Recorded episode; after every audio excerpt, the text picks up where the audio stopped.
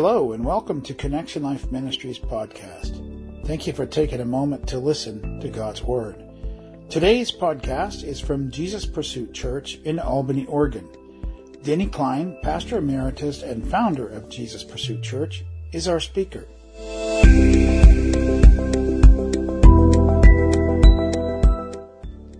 Good morning. Well, it's, yep, it's still morning. Um, just quick correction on the date. Uh, it's actually August 13th for the block party because that's the Saturday. It's not on a Friday, it's on a Saturday, which is August 13th. Just to let you know. Um, wow, that was a that was an amazing testimony, Karen, about uh, giving this morning. I'd, I'd never heard that before. So, Keith, if you want another raise, uh, you know what to do. so, anyway.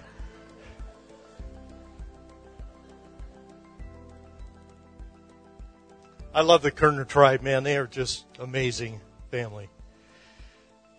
Um, a couple weeks ago, Nathaniel uh, gave a message, and I had never heard, you know, I'd never looked it up before, and he he kind of threw me for a loop when he talked about three kinds of Word of God, you know, and one of them being phony. I said, "What?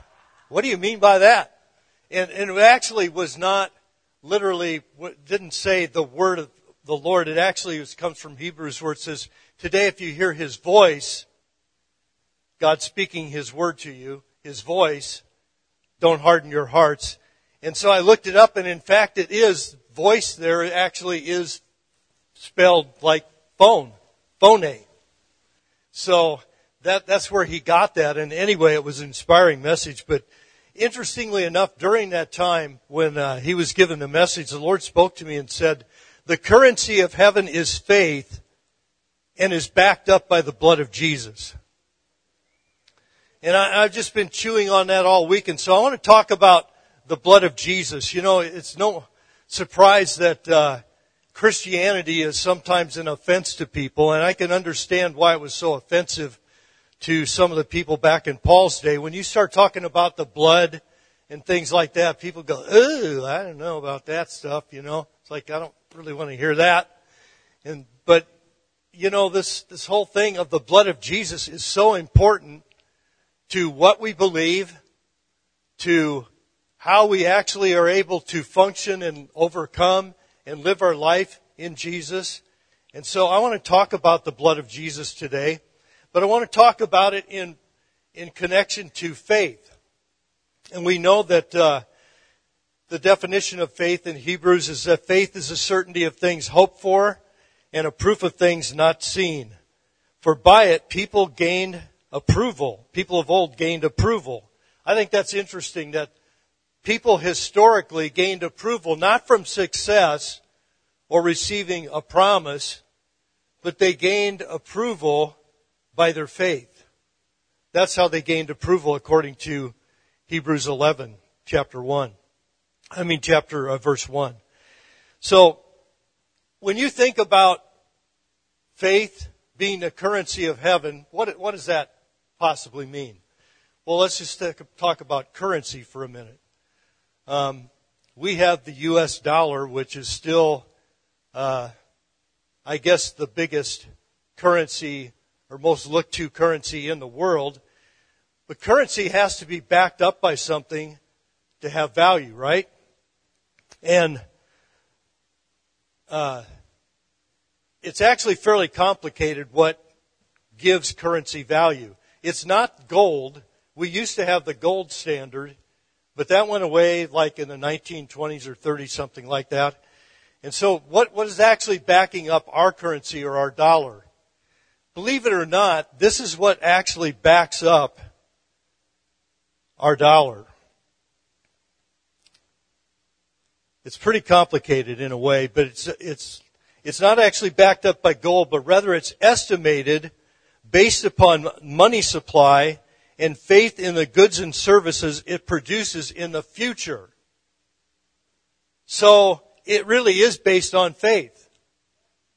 It's like our our currency is actually backed up by faith, not by something you can actually tangibly get your hands on. It's, it's kind of the evidence of something hoped for, but it's still yet not seen. And as long as people believe that the dollar will buy goods and services in the future, then it has value. And then that's why currencies actually collapse. If you look around the world where currencies have collapsed, like uh, South Africa and some other nations where people actually were taking wheelbarrows full of cash to buy a loaf of bread. And this is not new in history. You can find a story where it's, it's like, uh, you know, something from a, a donkey to buy an ephah of flour, you know, just really crazy stuff. It was like in a famine time. And so currency actually collapses when there's no faith in the actual currency. You go, well, why, why are you bringing that up? Because our life in Jesus is really nothing without our faith. Faith is actually the beginning of our life in Jesus, and it actually is what sustains us through the entire time that we walk with the Lord. It's not an experience. It's not um, somebody else's good preach. It's not anything. It's really your faith. And so I'm going to just look at a couple of scriptures here, especially concerning prayer. Every prayer that we pray is based upon faith to move heaven. And in Matthew 17:20, after they couldn't cast out the, the devil and the mute boy, you know, they said, uh, why couldn't we do this? And he said, because uh, this kind only comes out through prayer and fasting. But what followed that was, if you have faith the size of a mustard seed, and say to this mountain, move from here to there, it will move, and nothing will be impossible for you. Same thing is said in Luke chapter 17. After the disciples asked Jesus, they said, Lord, increase our faith. And his answer to increase our faith was, if you have faith the grain of a mustard seed, and say to this mountain, be removed and cast into the sea, it'll be done for you, and nothing will be impossible for you. That was his answer to increase our faith. If you have faith, the grain of a mustard seed. So faith is not really, it's not based on what you can work up in your mind. It's not based upon what you can work up in your heart. It's based upon something that's backing it up, which is the blood of Jesus. That's what backs up your faith is the blood of Jesus, not your experience, not your feelings, not your mental acuity to work up faith. None of that has anything to do with your faith. And that's why Jesus said, all you need is mustard seed faith, but you need faith. You don't need penny, you know, penny faith is as good as hundred dollar faith, evidently, because it isn't really about the, the amount of your faith, it's what your faith is in, right? It's what your faith is in. And our faith has to be rooted and grounded in the blood of Jesus. How many of you have ever heard of Akiane, the artist? Well, quite a few of you. I actually uh, visited with Akiane twice in her home with her parents years ago and got to see some of her paintings in process and some she had in the basement that, you know, many of them were not for sale at that time. Uh, she just didn't really want to let go of them. She was very young. She was still a teenager at that time. She's in her 20s now, late 20s but just a, she's an amazing young lady.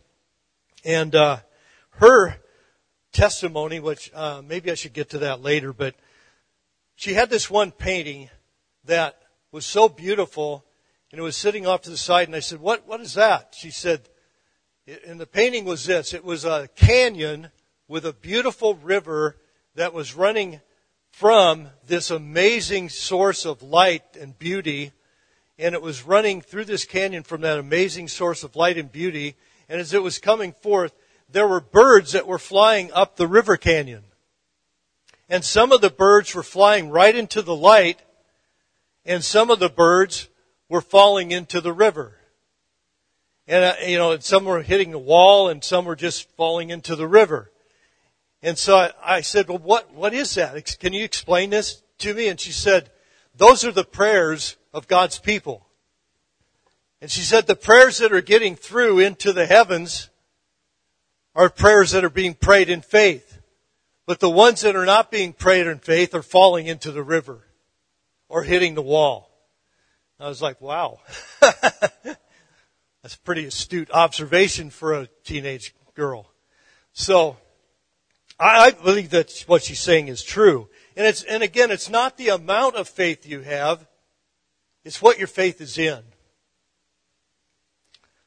The value is in what the blood of Jesus actually bought for us when he died and was resurrected. Here's uh, seven things, but there, there's probably many more. But here's seven things that Jesus took to the grave. The first one is poverty, and I'm not going to go long in this because every one of them actually deserves a full message. But the first thing that Jesus, that in the list, and this is not in any order, it's just an order I put them in, but Jesus took poverty to the grave. Now I know there's a lot of criticism about the way people take offerings and what ministers do with their money and all that kind of stuff today. And some of that criticism is certainly uh, deserved and valid, but don't be deceived into thinking that God wants you poor, that God wants you to live in poverty. Otherwise, why would we have all of these different organizations trying to help people and many of them not doing very well today in certain cities. Either that or there's just, you know, governmentally it's, it's such a mess that there's, it can't be done. But why, why would there be all that effort and why would Jesus say, you know, to, to, uh, that he came to help the poor also in Luke 4.18? Why would we do that if God wanted us poor? like, like we're going to be more sanctified and holy if we're poor. It doesn't make any sense. We help people get out of poverty. And so God does, that's one of the things that God actually took to the grave. It says in 2 Corinthians 8, 9, For you know the grace of our Lord Jesus Christ, that though he was rich, yet for your sakes he became poor, that through your, through his poverty you might become rich. Now, he's not just speaking monetarily here, but he's speaking in every way. God wants us to be rich in every way possible to basically show in a world that is full of sickness, poverty, and all those kinds of things that his own people actually are on the right path and giving a testimony of his grace and power and glory. Second thing Jesus took to the grave was sickness of spirit, soul, and body. In Isaiah uh, 53, 5 it says, But he was wounded for our transgressions, he was bruised for our iniquities, and the chastisement of our peace was upon him, and by his stripes we are healed. Peter quotes that in uh, his writings also as an apostle later on. And so we often, and we just had a, a testimony that was put out even on our Facebook page, but I think it would be better to hear from you, uh, your own, in your own words, your testimony, and in your own time, you know, when you want to do it. I don't want to put you on the spot, but, uh, Ms. Davenport was healed of, uh, a knee problem that was really bad. How you doing anyway? He's doing great. So there it is. She, she testified. It's great. Your testimony is so powerful and publicly there's a reason to do that and declare it. It's like a prophecy. But, uh, so we see healing and we often pray for healing, not because of an anointing on us or I'm anointed to heal. I have the gift of healing. I mean, come on, which is it? Is the gift of healing the person who's praying for the sick or the person who gets healed?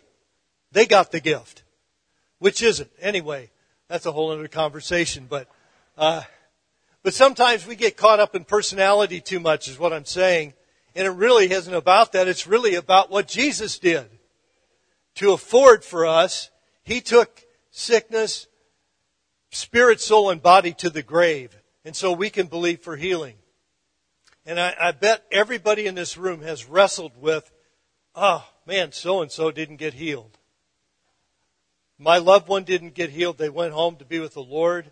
Or somebody else got, you know, we prayed for, they didn't get healed. All that kind of stuff. And we get, you know, we begin to dwell on that. But that's a, a big mistake. We should be dwelling upon the truth of God instead of dwelling on, you know, wins and losses. The kingdom isn't about wins and losses. It's really about our life in Jesus and being obedient to Jesus. And so I remember when I was probably the sickest I've ever been for a year and a half. And I got to a point, you know, where I didn't want to pray for the sick. And, you know, mostly because of my pitiful condition and the way I felt personally, internally. And the Lord actually spoke to me in one of our services and said, Denny, when did I tell you to stop praying for the sick? He said, get up and go pray for the sick because people had been invited up to be prayed for and I just sat there. And so I went up to pray for the sick. You know, what happened really isn't the issue. The issue is like, are you going to be obedient to what my word says, or are you going to just go based upon what you're feeling right now in your own personal experience? And we can do that with a lot of things. And faith has nothing to do with our personal experience or somebody else's personal experience. It has to do with what we know to be true based upon the Word of God and the blood of Jesus and the testimony of Jesus Himself. Third thing, Jesus took broken hearts to the grave. Like, what? Really? Yeah, in Luke 4.18 he said he's been anointed to bring good news to the poor because he has sent me to proclaim uh, release to the captives, recovery of sight to the blind, to free those who are oppressed. I hope some folks got some freedom this morning. And to proclaim the favor- favorable year of the Lord and uh, to heal the brokenhearted. And so, Jesus actually was anointed to do certain things, and those things that he did were a declaration, really, and a prophetic picture of what was to come when he actually shed his blood and was a sacrifice for sins and went to the grave and was resurrected. And so when he came up out of the grave, everything that he demonstrated on the earth that is for us, in his own life is for us now who believe. Just like it says in John chapter 14. Whoever believes in me will do the works that I do because I go to the Father and even greater works. Fourth thing that Jesus took to the grave was blindness, spiritual and physical, to give recovery of sight to the blind. He healed the blind often. How many of you have ever seen a blind eye healed in Oh yeah, okay. You're talking about yourself? Oh, okay. Well, what's your friend's name? Beverly. Let's pray right now. Stand up and let's pray for Beverly.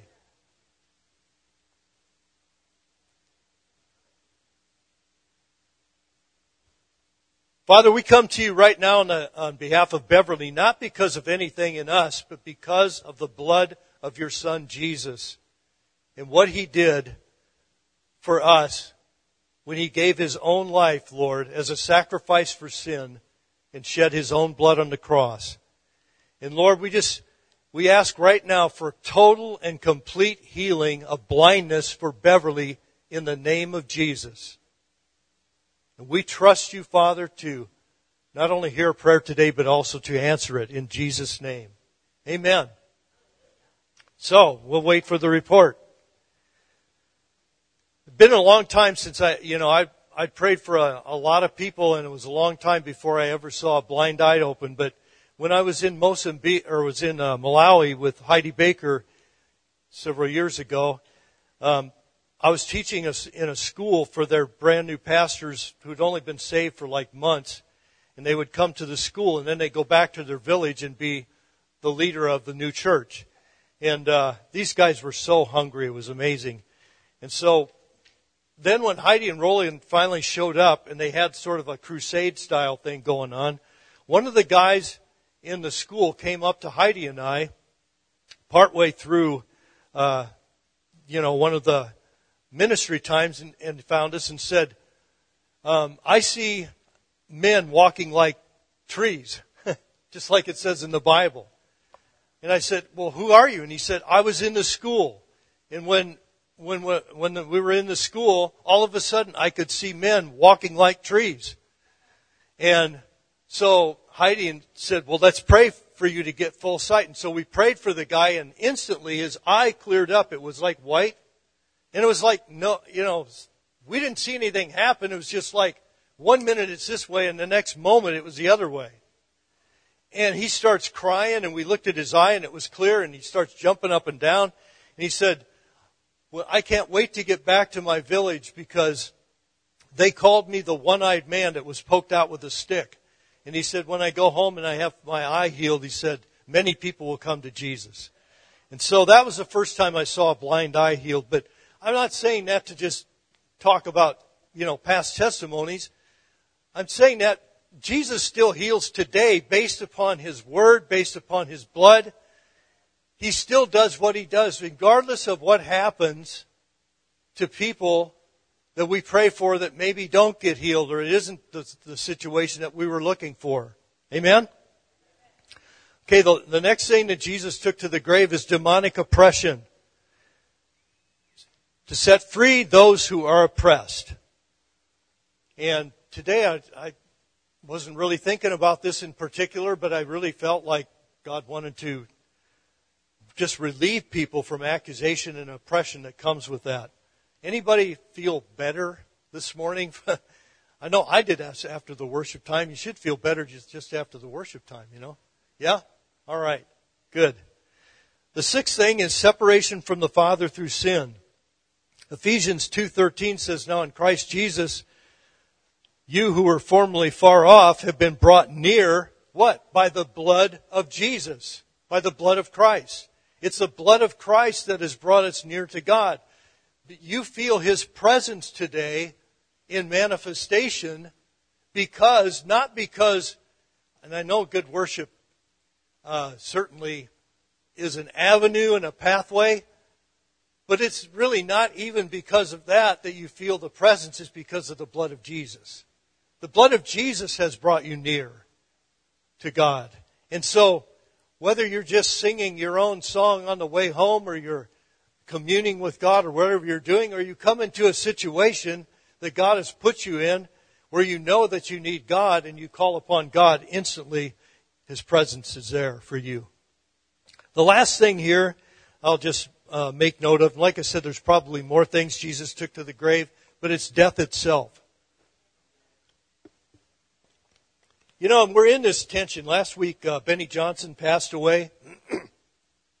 like uh, other situations that many of us are aware of in our own, uh, you know, experience and journey, lots of prayer for people, you know, contending for them to live that ultimately went home to be with Jesus, right? There's a tension between the now and the not yet. And uh, it actually speaks of this in 1 Corinthians. Um, but before I get to, to that, I want to just share with you from Hebrews. Man, don't you love the book of Hebrews? It's just so rich. It's just unbelievable the richness of the book of Hebrews all the way through. And so much of it is about faith and belief and about the new covenant and what it has done for us. But it says in Hebrews 2:14, "Therefore since the children share in the flesh and blood, he himself likewise partook of the same so that through death he might destroy him who has the power of the de- of death that is the devil and free those who through fear of death were subject to slavery all their lives. This very verse years and years ago set me free from the fear of death. Even though I was a Christian just because of the unknown about it not knowing what that experience will be like and all of that. The enemy had played with my mind to where I, I had a fairly significant fear of death as a young Christian. But when I found this in the Word, I was like, wow. Jesus destroyed that. He defeated him who had the power of death and was keeping me in slavery. I don't have to fear death. Nobody has to fear death in Jesus. And so in 1 Corinthians, it, it goes into that. The fact is, Christ has been raised from the dead, the first fruits of those who are asleep or dead. For since by man death came, by man also came the resurrection of the dead. And also, for as in also Adam all die in Adam, so also in Christ will all be made alive. But each in his own order. order. Christ the first fruits, then after that those who are Christ that is coming, then comes the end when he hands over the kingdom to our God, the Father, and abolished, and he has abolished all rule and authority and power. For he must reign until he has put all enemies under his feet. And here it is the last enemy that will be abolished is death. Death is no friend. Death is an enemy. And so it's awkward. That's why I think we feel so awkward about death, both that somebody else is passing and our own thoughts about it for ourselves someday, you know, uh, being just as sure as the government is going to make you pay taxes, you know, just as sure as that, we're all going to physically die someday unless we're in that company of people at the Lord's coming that never die, which would be great. We never have to experience death, but most people will. And so, but we don't have to fear it. It's not a friend, it's an enemy, and it's actually something that will be completely abolished at the coming of the Lord. It's not completely abolished now. That's why we have this tension of the now and the not yet. And some of our prayers for people that we contended for to continue to live, it wasn't, it didn't happen, you know. And of course, like Bill Johnson said only three days after Beni's passing, you know, we need to believe in mystery too and respect mystery in all of this concerning our faith in Jesus and not really dictate to God what he should do. He used the term that uh, I think something like uh, he's not a vending machine. You know, I, the way that I've put it in the past is he's not a bellhop. It's like do this, do that, God, because I told you to. That's not God. That's that's a, a selfish, humanistic way of approaching God. That's certainly not approaching His lordship in any kind of way with respect or honor. So that's the last enemy to be destroyed. I want to, I want to just, and this is a pretty quick message today. I just want to uh, kind of wrap this up with talking about testimony. I feel like, you know, and I believe what you're saying is true, Karen, about the love of God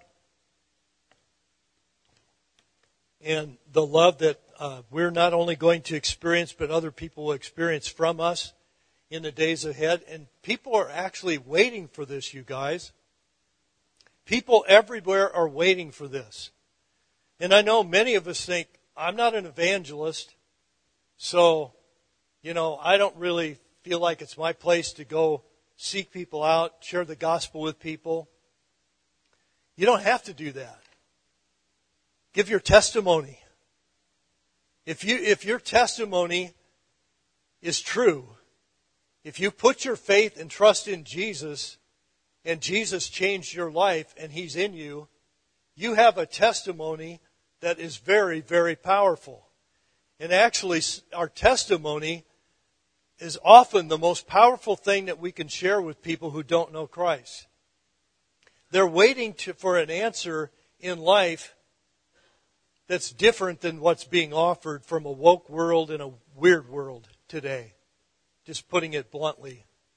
I mean, if, if I wasn't a believer today, I, I'm not sure what I would do, to be honest with you. It just, it, it just is so crazy what's going on in our world.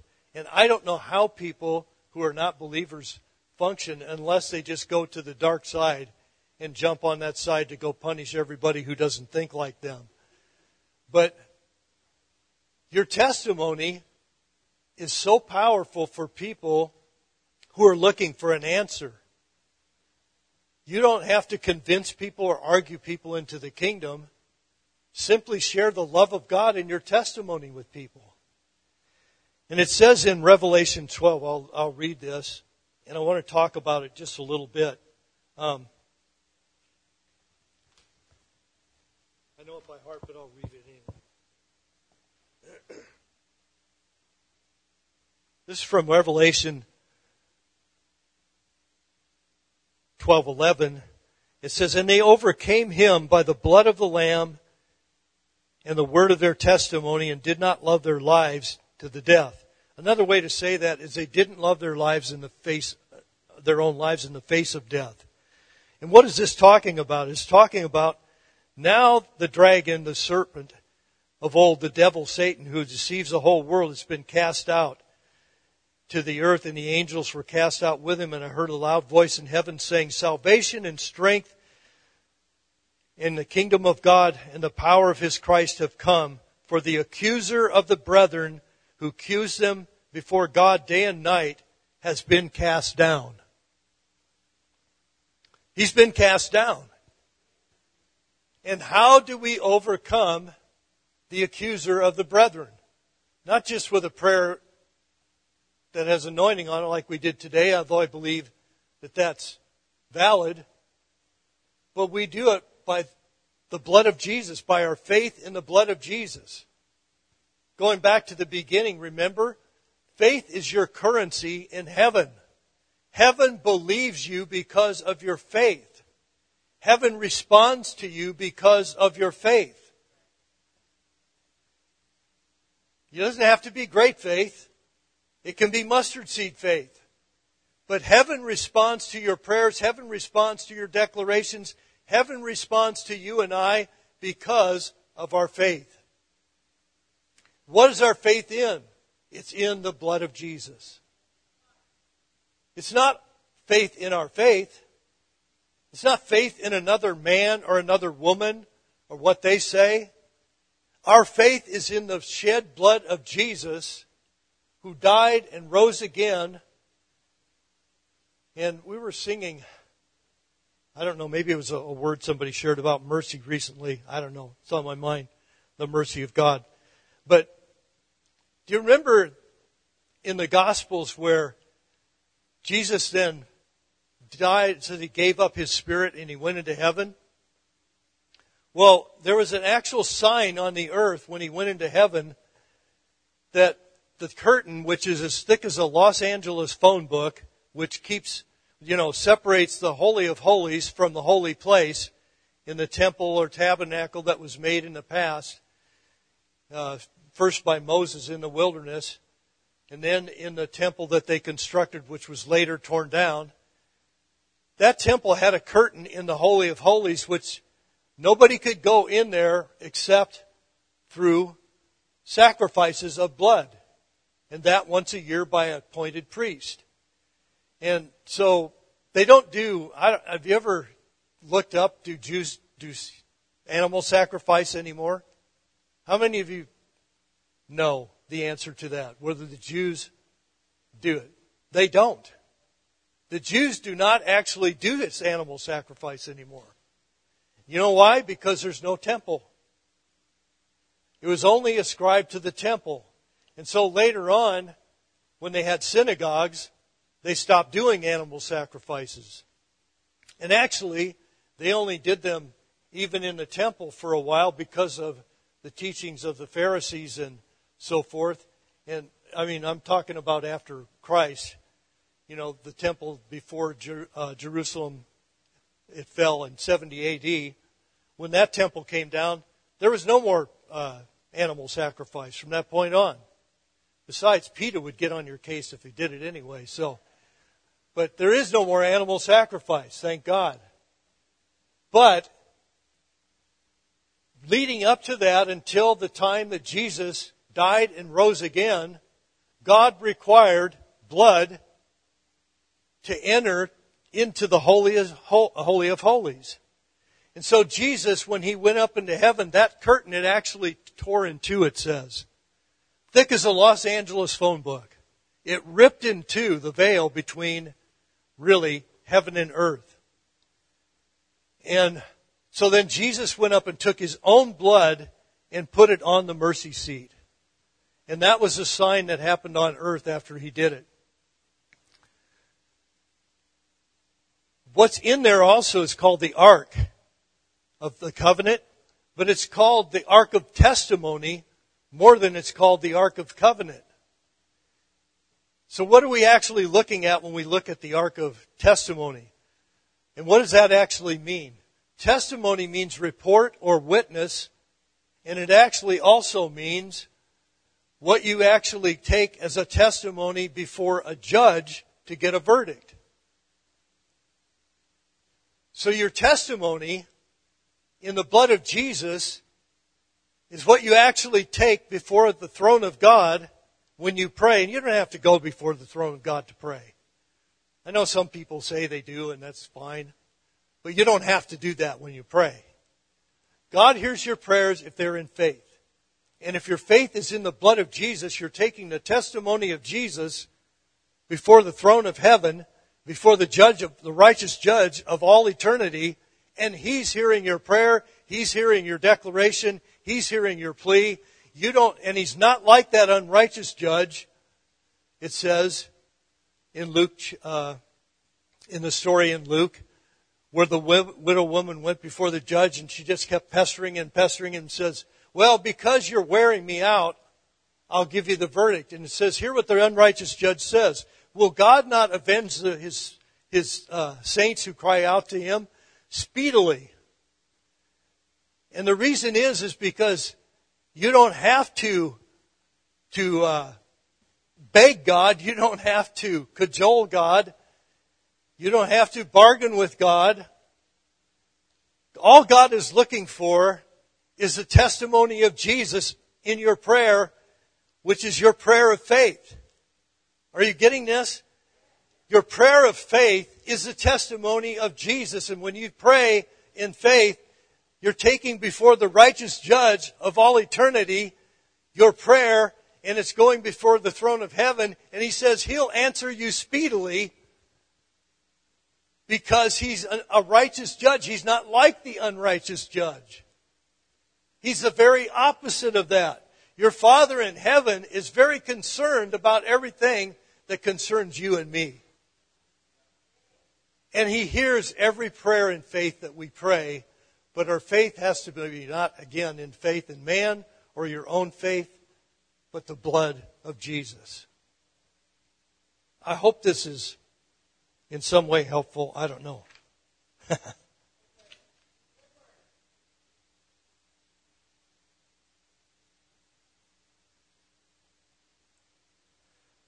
Here's some of the ramifications as we close here, some of the ramifications of the blood of Jesus.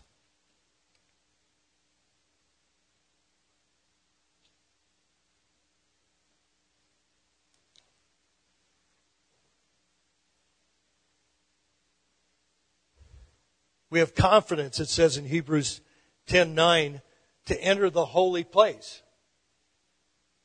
We have confidence to do that. You don't have to have an experience or an encounter or work through some principle or pathway to go before the throne of God. You have instant access and entrance to the throne of heaven and confidence to enter there for one reason by the blood of Jesus. Hebrews 12:24 and Jesus is the mediator of a new covenant and to that which was sprinkled with blood which speaks of a better covenant and speaks better than the blood of Abel. That's sort of a mysterious thing to say better than the blood of Abel, but that was the first time that this whole issue about blood came up was when Abel was killed by Cain and it, his blood cried out to God for justice. Hebrews 9:14 When Christ appeared as a high priest of good things having come he entered through the greater and more perfect tabernacle not that made with human hands not of this creation not through the blood of goats and calves but through his own blood he entered the holy place once for all time. Once for all time.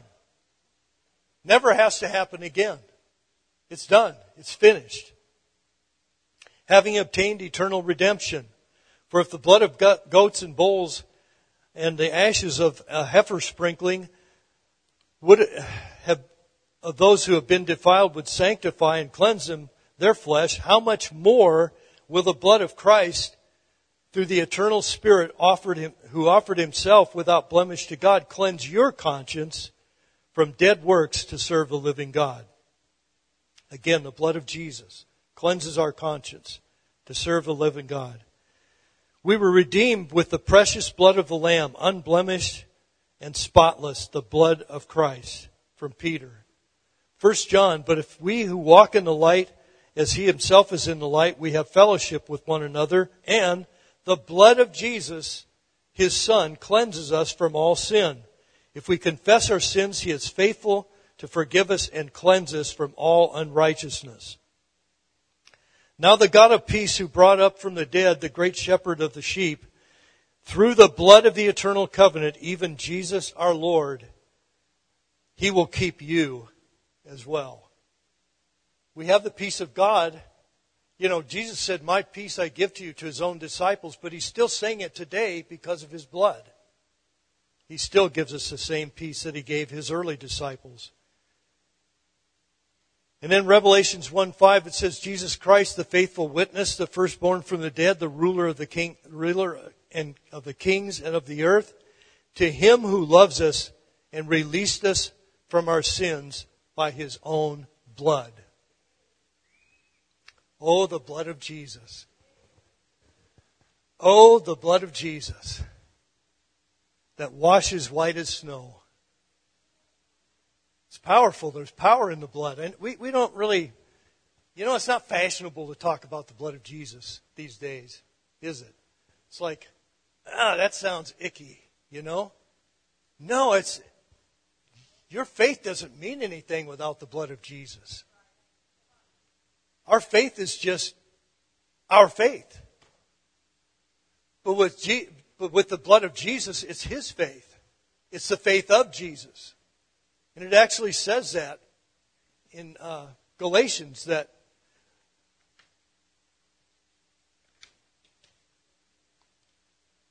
ah, where did it go? Knowing that a man is not justified by the works of the law, but by the faith of Jesus Christ, even we who have believed in Jesus. It's the faith of Jesus that redeemed us. It's the faith of Jesus. What am I saying when I say the faith of Jesus? You mean it's not my faith? It's your faith because of the faith of Jesus, because of the blood of Jesus. It's His testimony that gives our testimony such power. When we give our testimony, it's the blood backing up our testimony.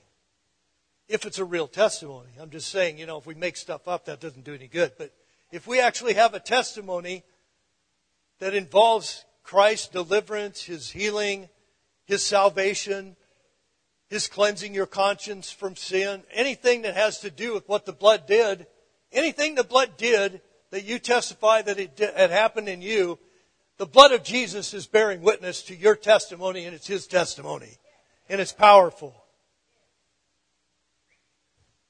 So you don't necessarily need to be the greatest evangelist in the world to help people get to Jesus. You just need to bear witness to what Jesus has done in your life, and the blood of Jesus will back it up.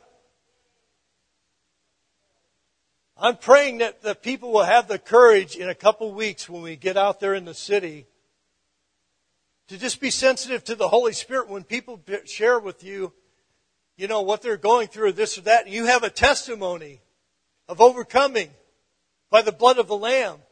Give your testimony. Even in the face of what looks like death to you to have to speak to somebody you don't know. It's like, ah, I'd rather die. No, get, get courage and just do it. Just do it like Nike. Just do it. Because there's victory in it. That's what Nike means, by the way, is victory. You didn't know that. Anyway, let's just stand and uh, Thank God for the blood of Jesus as we depart. How many of you like the blood of Jesus a little better now?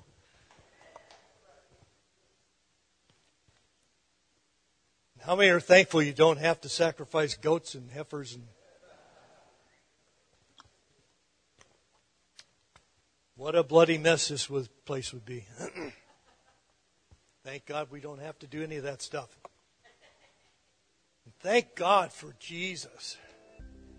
Lord, we just thank you this morning that you loved us so much that we were your first love. We love not because of anything in us, but you loved us first. And you came and you gave your only Son. Jesus, you gave your life as the only Son of God on our behalf so that we could be near to you, have relationship with you, be set free from our sins, be healed in our bodies, be set free from oppression, get out of poverty. All of these things, Lord, that we talked about this morning, Lord, is all because of your sacrifice and your shed blood, Jesus.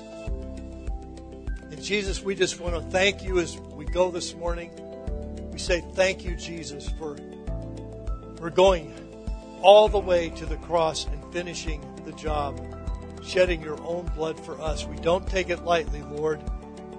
And it is our testimony before you and before men. We bless you today, God, and pray that our testimony, Lord, will be powerful in these days because of your Son and because of your blood. Amen. God bless you guys.